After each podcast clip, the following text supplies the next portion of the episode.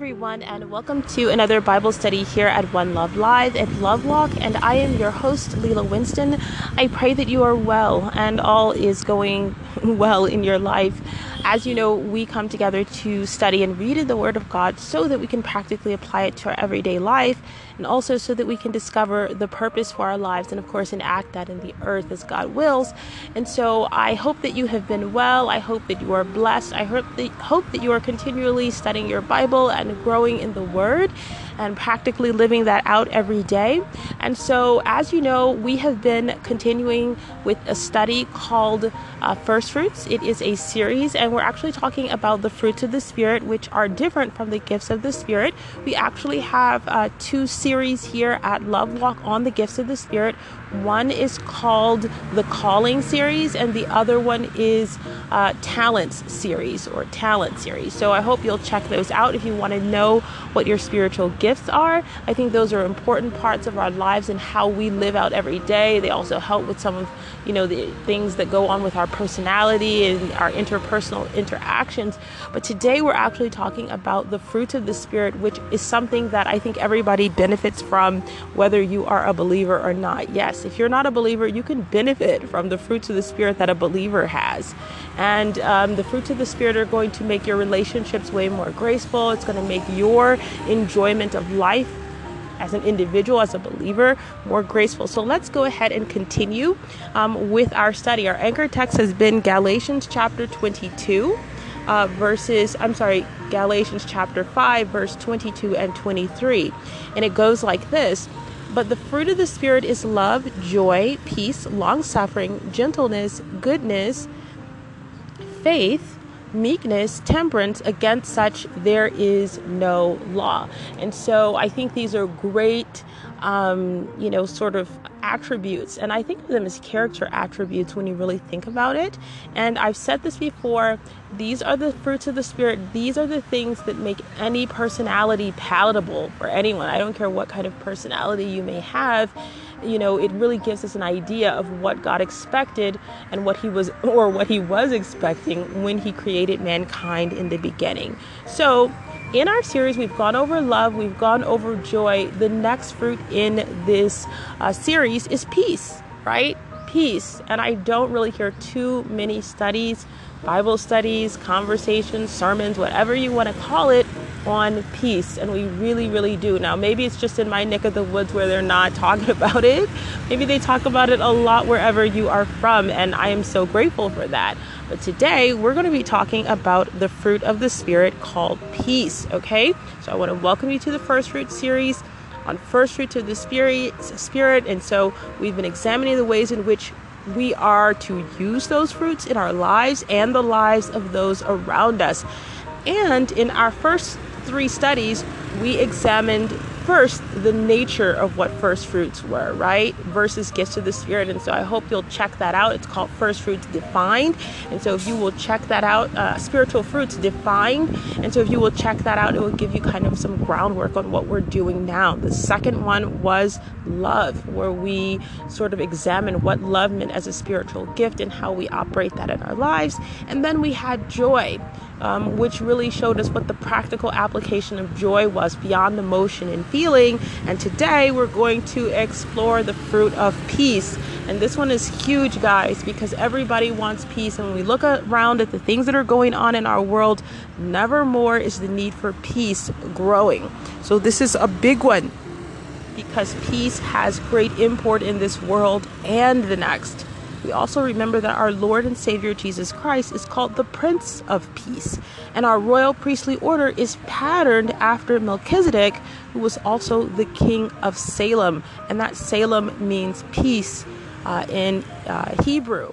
And we can see that in Hebrews chapter 7, verse 2. So there is this element of peace involved in our work as priests. And I want you to understand that if you are a believer, there is an element of peace in everything that you do. in every work that you do. And I'm going to show you that. We're going to prove it in scripture because I don't like to tell you anything if I cannot show it to you in scripture. So, the first time we see peace mentioned in the Bible is in regards to a promise that God made to Abraham. And I think this is a rather poignant, you know, sort of concept as we see it as a kind of gift of a promised future for Abraham, right? So we're looking at Abraham getting this gift of a promised future, but at the same time, God is promising peace. And so while peace in the context which we are examining today is a fruit of the Spirit, Throughout scripture, we see it also as a gift that God gives or creates in the lives of his people. I think that's really important to understand, right?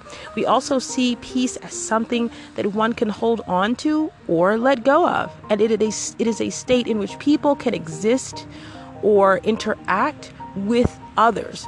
And uh, a couple of examples would be like to say, go in peace or hold your peace or something like that. So, peace has a lot to do um, with our internal work and also the external way in which we interface with others. I want to show you something in Genesis chapter 15 15. It says, And thou shalt go to thy fathers in peace, thou shalt be buried in a good old age. And that's the first time we see the word peace in the Bible. So you can see God promises peace first. This is even before we see the king of Salem, uh, which is Melchizedek, um, which Abraham serves his tithes to. He is going in peace and not violence or anger or any other negative sort of um, uh, situation, feeling, or thought, right? And so to understand peace, we look at the definition and then we work out from there and we will use the Hebrew definition for peace because I think that is most apt. That is what God was working from. So if I'm not using the Greek and you like the Greek, I'm so sorry about that. We're trying to stay as close as possible to the concepts that God passed on to the Hebrews as the oracles, holders of the oracles of God, right? And that's the only reason why we use it, right? So if we look at the usages in the Bible, we see it is most often used to mean peace what we've come to know as peace. But that peace means wellness, it means safety, and it also means welfare. And we see this true meaning of peace is kind of revealed to us throughout the scriptures. It's often really amusing, and I want to challenge you to do it to ask people to define peace for themselves, right? And I hope you'll take a time, just jot down on a piece of paper what does peace mean to you. I think it will reveal some things about yourself, about your uh, environment, about the people in your environment as well, right? So, peace is an important aspect of spiritual fruit because of what it promises the believer. And because it is spiritual fruit and a fruit, we are being told that this peace can be produced in every area of our life to provide its nutrition like, like most fruits and like most fruits of the spirit you can produce a very little or you can produce a very lot. And you can have great peace or even little peace. And I think that's something that's really great about the fruits of the Spirit is the fact that you can produce a lot or a little. It really is up to you. It doesn't mean it's not available to you. It just means that are you heeding the Spirit? You know, are you giving the Spirit what it needs? Are you feeding it with the Word of God? And these are ways that we make our fruit robust, right? Have you ever seen someone in just amazing peace? You have I just have no idea how that person has so much peace. This doesn't just happen overnight, right? Peace is an important aspect of spiritual fruit. And it's interesting that as a fruit of the Spirit, we can have a little and a lot. And we have to cultivate peace in our lives like one might tend a garden or an orchard, right? The Spirit is readily available with nutrients from God, but we must be careful not to quench the Spirit when it comes to spiritual fruit. And yes, you can quench spiritual uh, fruit. And you can quench spiritual gifts, and we see that a lot um, mentioned in the Bible, right? To truly appreciate the spiritual fruit of peace, we have to understand how God um, sort of describes it within His economy and the context of the kingdom of heaven. And much as we love love and we love joy, right, that we just learned about, these are not emotions and neither is peace, right? Yes, peace can have an effect on our emotions in the same way that we find that love or even joy can have an effect on our emotions, but it in itself is not an emotion. And as it is a fruit of the Spirit, peace is also spiritual. And much as we learn that love and joy must be practiced in every area of our lives, peace too must be practiced. You must adopt an enduring commitment to the principle of peace. And most people think of peace as you know, a feeling that settles upon them, but peace must be practiced and it must be maintained like a fruit tree. And so living things require maintenance, and peace is both fruit and spirit. So it lives and it requires attention and deliberate intention to grow and to be effective in our lives. Peace must be maintained between people, in relationships, on jobs, in companies, and even more than that, if we go even further, you can extrapolate it all the way out. It's an ongoing effort that grows or can be built upon. And so, if we consider the idea of growth as it pertains to the human body or even fruit, what must happen is that when you have a cell, it has to multiply. So, it starts out as a couple of sex cells can turn into full, a full baby with time, you know, and of course with care. And we call that the fruit of the womb. When you have a baby, that's the fruit of the womb, right? Those two cells multiply. And I want you to think of it the same way when you are building or multiplying or even growing the fruit of peace in your own life or in your own relationships or in your business or on your job. I want you to notice in Matthew chapter 5 and 9, as Jesus Christ preaches the Beatitudes, that he says that the peacemakers are blessed those who seek to forge peace, not only in their own lives, but in others. These are peacemakers, and peacemakers are sons of God. And if we dare to be called sons of God, then part of our work is making peace. This is something that we all have to understand as believers, multiplying it and sharing peace. Jesus isn't telling the multitude this is how to be a son of God. No, he is telling them this is what a son of God does. And this is how you can identify a son of God. Let's look at Matthew chapter 5 and 9 when he's talking about it. He says, Blessed are the peacemakers, for they shall be called the children of God. The word peacemaker in the Greek, and we're using the Greek because this is from uh, the New Testament, the word used is erinopos, which means peacemaker or peace loving. And I think this part of the definition is really beautiful. It means to bravely declare God's terms, which makes someone whole. I'm going to repeat that one more time. Peacemaker is one who bravely declares God's terms, which makes someone whole. That is pretty powerful. What are God's terms that make people whole? Health, love, care, comfort, medical treatment, food, freedom from violence or oppression. These are the terms that make people whole. So please note that to be a peacemaker, it requires bravery. Peace takes courage to speak for ourselves and even others, and to care for those who need help, and to create spaces for peace where there was none. Speaking up in the defense of the defenseless is an act of multiplying and creating peace. Jesus tells us that these brave peacemakers are his sons. Peacemakers are not passive, they're brave. So, building peace takes work. It takes a solid dedication to the concept of creating safety, wholeness, and completeness for oneself or others.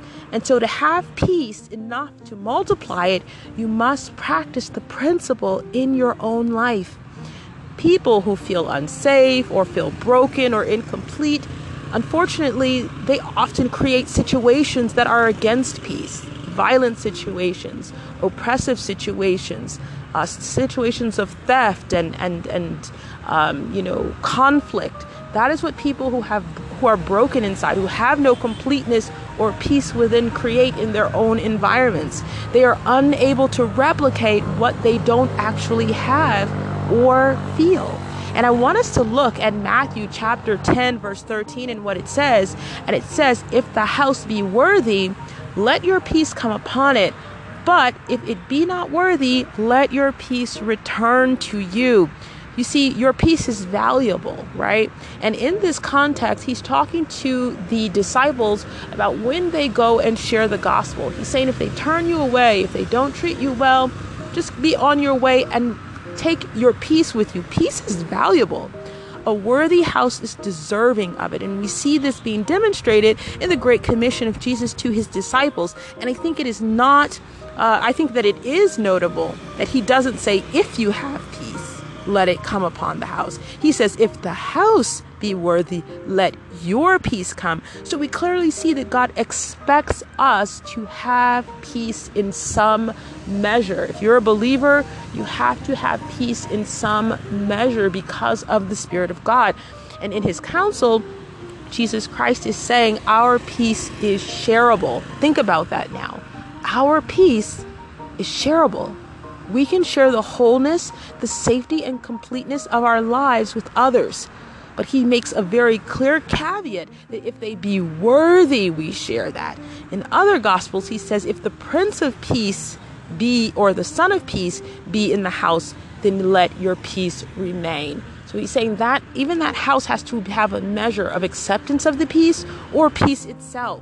And I want you to note that he doesn't tell you to camp with or league with those who do not have or practice peace. Now, Jesus says a lot of things about how you have to be in the world and you have to do this and that, but he doesn't tell you that you have to camp with people who have no peace.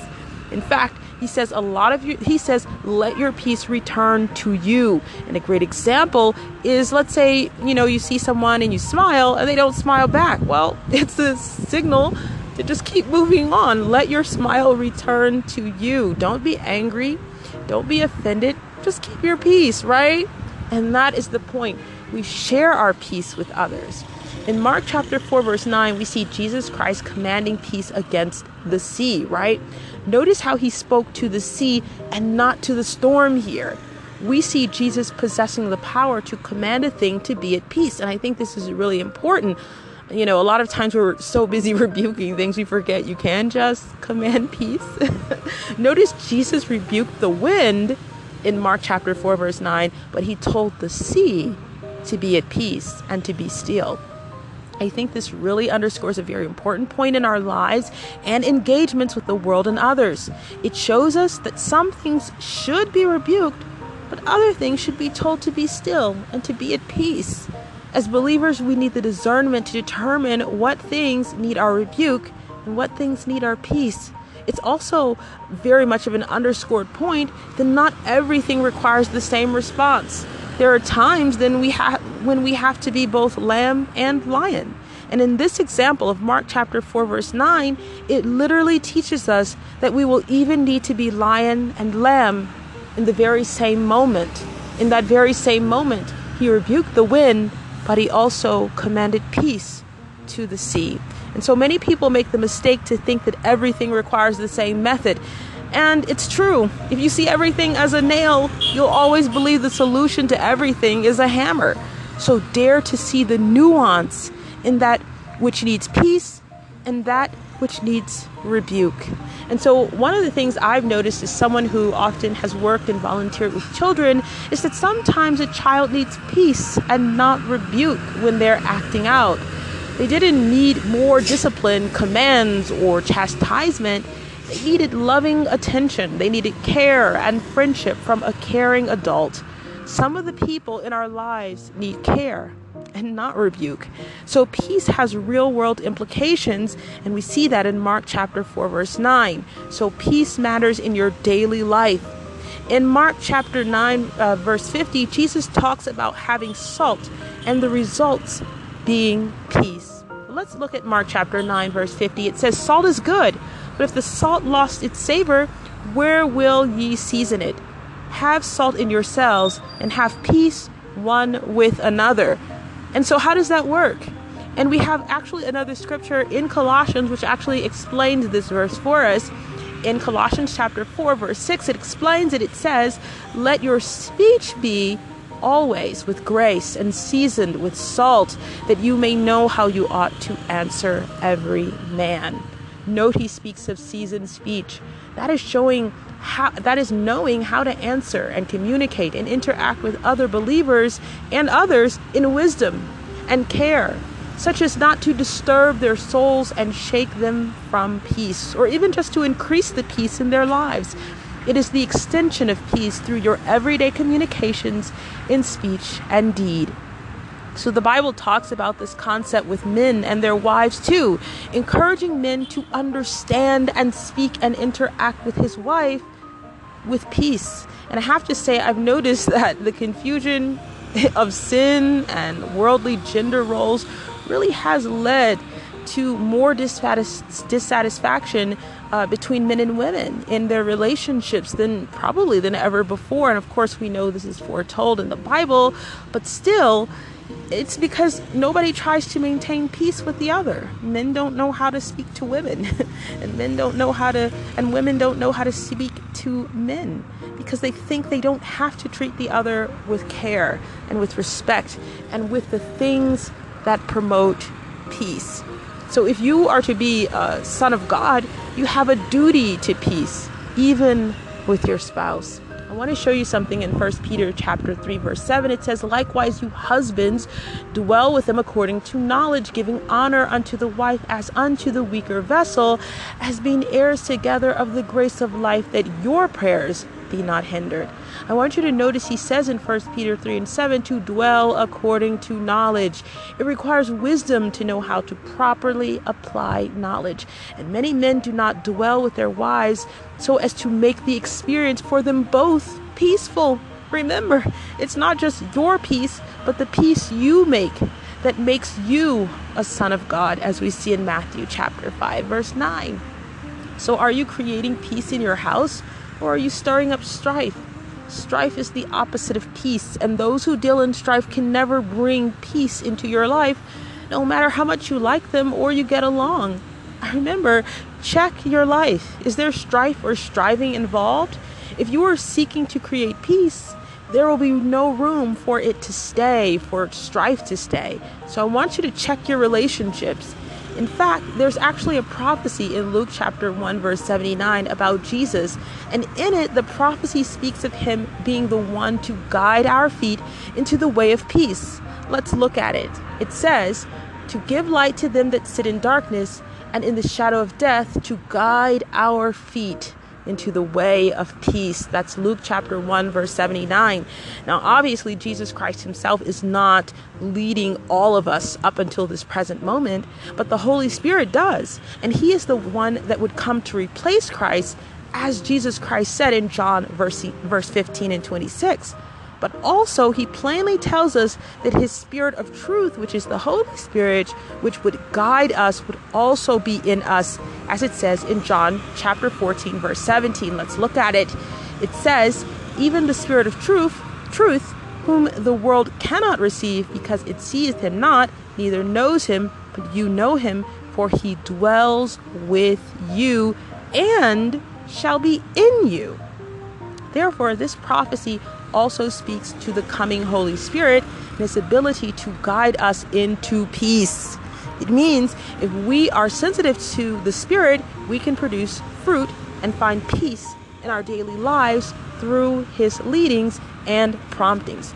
So, what do these promptings look like? Here are some examples, okay? Don't say this, right? Don't do that. Be sure to encourage instead. Give a hug here Release an offense.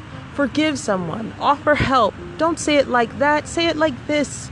Peace is always a choice, so choose a better time to tell him or her. Find a different way to tell her, right? So, John 15 26 says something really interesting, and it, it, I think it underscores how we need to interact with each other. It says, But when the Comforter is come, when whom I will send unto you from the Father, even the Spirit of truth, which proceedeth from the Father, he shall testify of me, right? There's this comforter that's coming that's bringing truth and peace. So the God who knows everything through his Spirit can support every relationship with peace if we would be guided by it. And I want to speak a little about the practical peace that we often forfeit, okay? I'm good. And I know you're talking about like, what is practical peace? Let me give you an example. There is a verse in Luke chapter 11 where Jesus himself says something that would seem like a controversy today. And I really want you to look at this because it's really quite amazing. Okay, so let's go ahead and read what it says in Luke chapter 11, verse 21. It says, When a strong man armed keeps his palace, his goods are in peace. I'm going to read it one more time. It's Luke chapter 11, verse 21. And I want to encourage you to grab it in the Bible and read it. It says, When a strong man armed keeps his palace, his goods are in peace. This is what Jesus Christ is literally saying. And so in this, we see Jesus alluding to a much wider discussion, but he uses a common and plain truth that even he himself does not dispute. He says that a man's goods are in peace if the man is both strong and fully armed. Now, if you go back and look at the translation of the text, you will see it means armed from head to foot.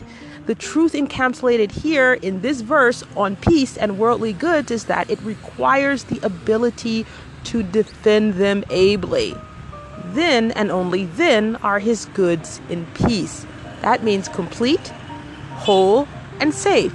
And so this helps explain why in the Great Commission, Jesus told his disciples to carry a sword in Luke chapter 22, verse 36. Uh, Let's look at what it says. Then said he unto them, But now he that hath a purse, let him take it, and likewise his scrip. And he that hath no sword, let him sell his garment and buy one. So Jesus says it is better to have a weapon to defend yourself than even a second garment. In fact, just uh, a verse or so, so down, uh, Jesus makes sure that there was no confusion when one of his disciples produces two swords, and Jesus himself tells him this is good. And Jesus is not talking about the sword of the Spirit, okay? He's not talking about, he's talking about a, a metal, a steel sword, right? Good old fashioned piece of steel. Now, while I cannot tell you what kind of weapon you should have, or if you should have a weapon, or does that mean you believe in God, or whatever, I don't know. I do want you to think about what Jesus is saying. He's making a notable sta- statement about one's ability to have stuff, to have resources, land, wealth, and actually be able to defend yourself, that your goods might be in peace. Okay, so you want yourself in peace, but nine times out of ten, you want your goods in peace too. And you know, I'm often shocked by, you know, just in the world today when I look out the nations that have great wealth and mineral deposits and production capacity and they have these really inferior tiny little armies and little capacities and they allow others to come into their territories other armies and things and it just it blows my mind because it goes against what I know of in scripture, right? People are going to tell you that the scripture is passive, that God's word tells you that just love on everybody. No, the Lord is saying use your good sense. If you want your goods to be in peace, you need to be strong and you need to have a weapon, okay? And I hope this really doesn't offend anyone. I'm really not trying to do so, but I wanted to point this out that Jesus said it because he speaks about it in terms of peace. And I think a lot of times we forfeit the practical peace and then we can't have that then we're forced to really rely on the supernatural peace when things are going wrong, right? And you just have to think about that. You know, Jesus himself tells us that if you want your goods to remain in peace, you need to be well armed and strong. You need leaders and, and groups and people who are strong that can make sure that others cannot come in and physically or whatever kind of way um, influence, right? To take away the things that you have you will dare to have any goods of value, if you want them to remain in peace, you need to be well armed and strong. And this analogy could be used for women too. You know, I think we can extrapolate it out. If you have something that men find valuable, and I'm going to try to be PG here, and you live in a wicked world, right? Then you need to be circumspect about how you protect yourself, right? If you have something that is of value, you must know that there are unscrupulous and wicked men who, because of strength or weapon, will try to take it from you, right? So think about it in the same way. You must take a similar precaution with your body. And I think we must also be practical about the ways in which we keep peace in our lives um, because that's the way you're going to truly have peace in your life is that you're not you know, impractical, right? And you're being sensible. Oh, I'm just going to leave my door open because the Lord protects me, and you'd better put that key in the door, throw the latch. We're not living in heaven yet, okay? Let's go to Romans chapter 14, verse 17. I think this is really important because it teaches us to make due room for peace with others. And that includes being realistic about the thoughts and intents of a wicked generation when it comes to anything of value that can be taken by strength or arms. So I'm telling you to go out and buy a weapon. Yes, no, I'm not. Truly, it is between you and God what you choose, but you have to dare to, uh, if you dare to have anything, you have to be sure that it needs to be secured, and that is how peace is had with anything, right? Because peace also means safety. So now we finally understand the peace that Jesus Christ left us when we read in John chapter 14, verse 27. It is the peace that is produced from the Spirit of truth that would guide us into truth and the way of peace. So let's look at John 14, 27. It says, Peace I leave with you, my peace I give unto you, not as the world gives, give I unto you. Let not your heart be troubled, neither let it be afraid. Again, we hear in John chapter 16, verse 33, that our Lord speaks his words to us that we might have peace. In our series on joy as a spiritual fruit, we saw that his words also lead us to joy. And so today we see that it leaves us with peace, right? It leads us to peace. So studying God's word and reading it will add to your peace. The more I have come to understand God's word through deep study, the more peace I have in facing everyday life. Let me just be honest with you, I'll be a witness to you. All hell can be breaking loose, but because of God's peace, I am able to have it. When I study the word, I understand what's going on. Things don't shock me, right? So, in fact, the Bible says that we preach peace in Acts chapter 10, verse 36. Yes, we as believers preach peace, and I will prove it. The word which God sent unto the children of Israel, preaching, pre- preach, I'm sorry, preaching peace by Jesus Christ. He is Lord of all. That is Acts chapter 10, verse 36. I'll read it again. It says, The word which God sent unto the children of Israel, preaching peace by Jesus Christ, he is Lord. That is Acts chapter 10, verse 36. So it shows us that we preach peace. And the good news is certainly in addition to your personal peace, as we see in Ephesians chapter 2, verse 17. Remember, God's words add peace. So when we share His word through evangelism or teaching or any other kind of ministry, we are preaching peace and adding peace to a life. This is why it's so important to preach in and out of season, as Paul admonished Timothy. When you preach the gospel, you preach peace. The Bible calls it the gospel of peace in Romans chapter 12, verse 18. Let us look at Romans chapter 10, verse 15. Okay? It says, And how shall they preach, except they be sent? As it is written, How beautiful are the feet of them that preach the gospel of peace and bring glad tidings of good things. So, in fact, we gain peace with God through justification of our faith through Christ, as it says in Romans chapter 5, verse 1. So then, peace with God comes when we accept Christ. It is the mending or the completing of a relationship. And this is why God calls our ministry the ministry of reconciliation. We are repairing the relationship for continued operation. It is possible to forgive, but not to reconcile. Reconciliation involves mending the relationship and the paths we walk on to get to each other's heart. This requires repentance on our part and an acknowledgement of the work of Christ and accepting his gift as payment or ransom to our crimes. So we are then able to access our destroyed relationship and come back into fellowship with the Father. So if you do something dastardly enough, you could fall out of grace with your friends or your relatives, right? But only if you repent and change your way and seek reconciliation can there be hope of restoring the relationship. Remember, God has already forgiven us and prepared a way back to Him through Christ, but we must choose the path of reconciliation. You know when you have true reconciliation with someone, when the peace and the wholeness of the relationship is actually restored. See, the Bible once again illustrates the spiritual nature of peace in Romans chapter 8, verse 6, by teaching us that how we think matters and transformation of the mind is absolutely necessary. Look at what it says in Romans chapter 8, verse 6 For to be carnally minded is death, but to be spiritually minded is life and what? and peace. That's right.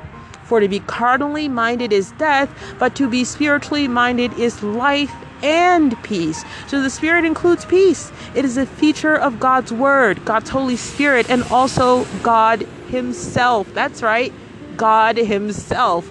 In Romans chapter 16, verse 20, in Philippians chapter 4 verse 7 and even in Romans chapter 15 verse 33 God call he's called the God of peace right so he is the originator of peace Second Corinthians chapter 13 calls him the God of love and peace.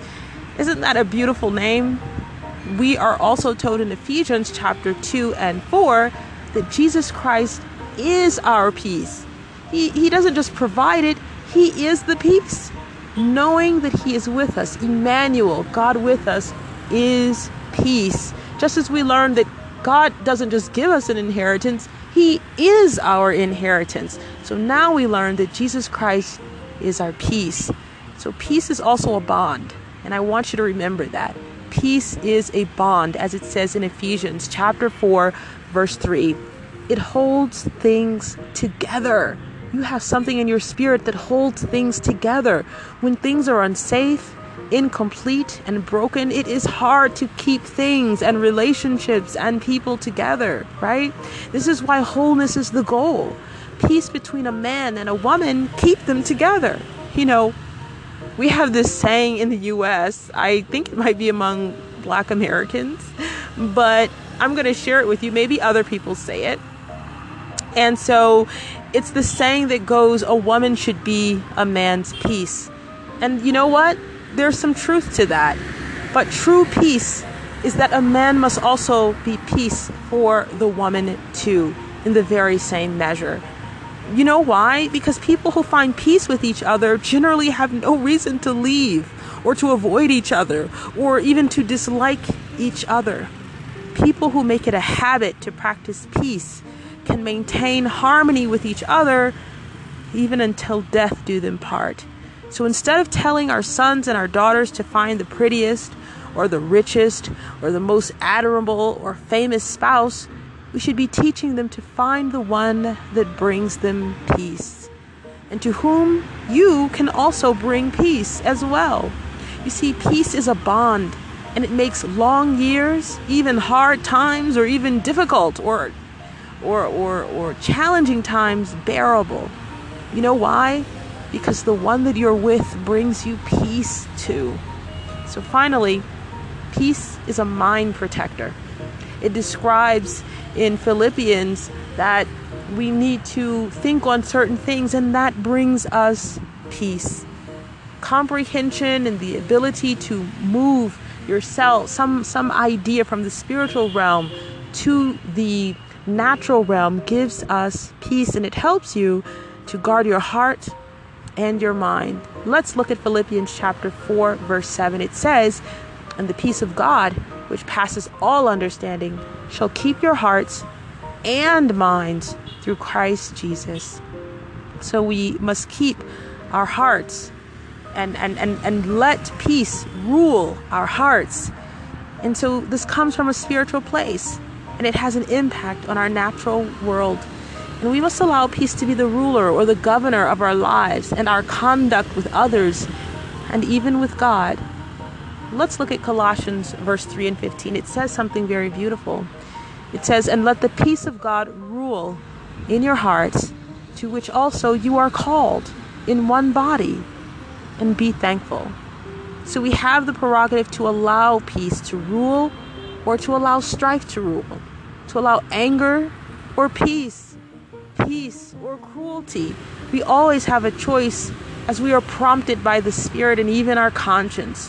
What we choose to heed and feed will produce fruit. Strife will produce more strife, but peace will produce more spiritual fruit for the nutrition of you and others. Remember what it says in Hebrews chapter 12 verse 14 that we must pursue peace with all men and holiness with God to see God. Let's look at Hebrews chapter 12 verse 14. It says, "Follow peace with all men and holiness, without which no man shall see the Lord. And so, as we consider this, remember that although you may be at peace with all men, not all mankind will be at peace with you. It is why we see the admonition of our Lord concerning the strong man and the sword, right? Some people are violent, some people are broken, and some people are just unsafe. And we must be able to protect ourselves and the innocent or the weak. It is why you must protect your own peace by practicing love and setting good boundaries that honor your peace and that honor the peace of others. And so we learn that in pursuing peace, we produce a fertile ground that produces a fruit of righteousness, as it says in James chapter 3, verse 18. So we see an inextricable connection between righteousness, actually doing what is right in God's eyes, and actually having peace in our lives. So I'll leave you with James chapter 3, verse 18, and it says, And the fruit of righteousness is sown in peace of them that make peace. And remember, there's no law against peace, so keep making peace. Thank you so much for tuning in. I pray that you're well. Bye.